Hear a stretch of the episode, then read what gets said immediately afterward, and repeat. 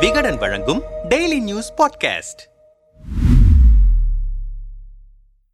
Russia Ukraine போர் தொடங்கி ஓராண்டு நிறைவடைந்திருக்கிறது. கடந்த ஆண்டு பிப்ரவரி இருபத்தி நான்கு அன்று தொடங்கிய இந்த போர் விரைவில் முடிவடைய வேண்டும் என்பதுதான் உலக மக்களின் வேண்டுகோளாக இருந்து வருகிறது. ஆனால் போர் முடிவடைவதற்கான எந்த அறிகுறியும் தென்படவில்லை என்பதே உண்மை. என்ன நடக்கிறது உக்ரைன் ரஷ்யா போரில்? கடந்த பிப்ரவரி இருபதாம் தேதியன்று அமெரிக்க அதிபர் ஜோ பைடன் போலாந்து நாட்டுக்கு சுற்றுப்பயணம் மேற்கொள்வதாக இருந்தது. ஆனால் திடீரென உக்ரைனுக்கு சென்று அதிர்ச்சி கொடுத்தார் பைடன். போலாந்து தலைநகர் வார்சாவுக்கு சென்ற அவர் அங்கிருந்து ரயில் மூலம் பத்து மணி நேரம் பயணம் மேற்கொண்டு உக்ரைன் தலைநகர் கியூவுக்கு சென்றார். ஒரு மாதமாகவே இது தொடர்பான திட்டமிடல் இருந்தாலும் மூன்று நாட்களுக்கு முன்புதான் பைடனின் உக்ரைன் பயணம் உறுதி செய்யப்பட்டது. இந்த தகவல் வெளியே கசிந்து விடாமல் ரகசியமாக வைத்திருந்தோம். பைடனும் சில பாதுகாப்பு அதிகாரிகள் மருத்துவர்கள் மட்டுமே உக்ரைனுக்கு பயணம் மேற்கொண்டனர். அவர் உக்ரைனுக்கு செல்லும் தகவலை சில மணி நேரங்களுக்கு முன்னரே ரஷ்யாவுக்கு தெரிவித்தோம் என்று வெள்ளை மாளிகை அறிக்கை வெளியிட்டிருந்தது. உக்ரைன் தலைநகர் கேவில் போரில் உயிர் நீத்த வீரர்களுக்கு அஞ்சலி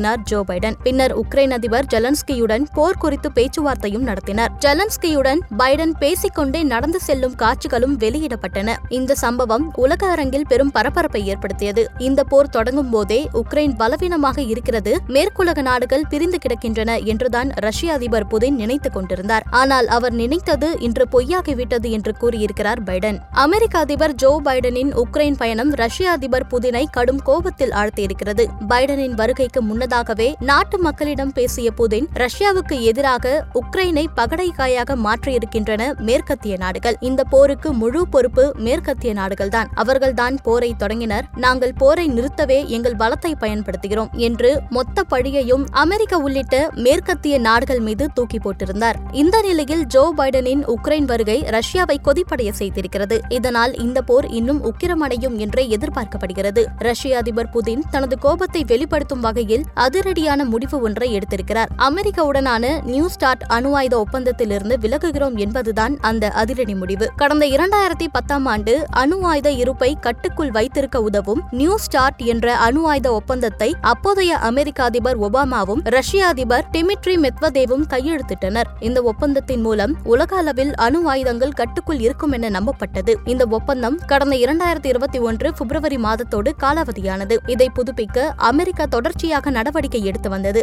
ஆனால் உக்ரைன் போர் காரணமாக இது குறித்து பேச்சுவார்த்தை நடத்த ரஷ்யா மறுத்து வந்தது. இந்த நிலையில்தான் அந்த ஒப்பந்தத்திலிருந்து முழுவதுமாக வெளியேறுவதாக அறிவித்திருக்கிறது ரஷ்யா. இது தொடர்பாக பேசிய புதின் உக்ரைன் விவகாரத்தில் அமெரிக்கா ஐரோப்பிய நாடுகள் ஒத்துழைக்க மறுக்கின்றனர். ஆகையால் நாங்களும் இந்த போரை கைவிடுவதாக இல்லை. அமெரிக்காவுடனான அணு ஆயுத ஒப்பந்தத்திலிருந்து ரஷ்யா விலகுகிறது. ரஷ்யாவின் அணு ஆயுத பலத்தை ஐரோப்பிய நாடுகள் பறிக்க நினைக்கின்றன. இனிமேல் அமெரிக்கா அணு ஆயுத சோதனைகள் மேற்கொண்டால் ரஷ்யாவும் சோதனை மேற்கொள்ளும் என்றிருக்கிறார். அமெரிக்க அதிபரின் உக்ரைன் வருகையும் ரஷ்ய அதிபரின் அதிரடி அறிவிப்பும் இந்த போர் கூடிய விரைவில் முடியாது என்பதையே உணர்த்துகிறது. ஆனால் இந்த போர் விரைவில் முடிந்தால் மட்டுமே உலக நாடுகளுக்கு அது நன்மை பயக்கும் என்கிறார்கள் சர்வதேச அரசியல் பார்வையாளர்கள்.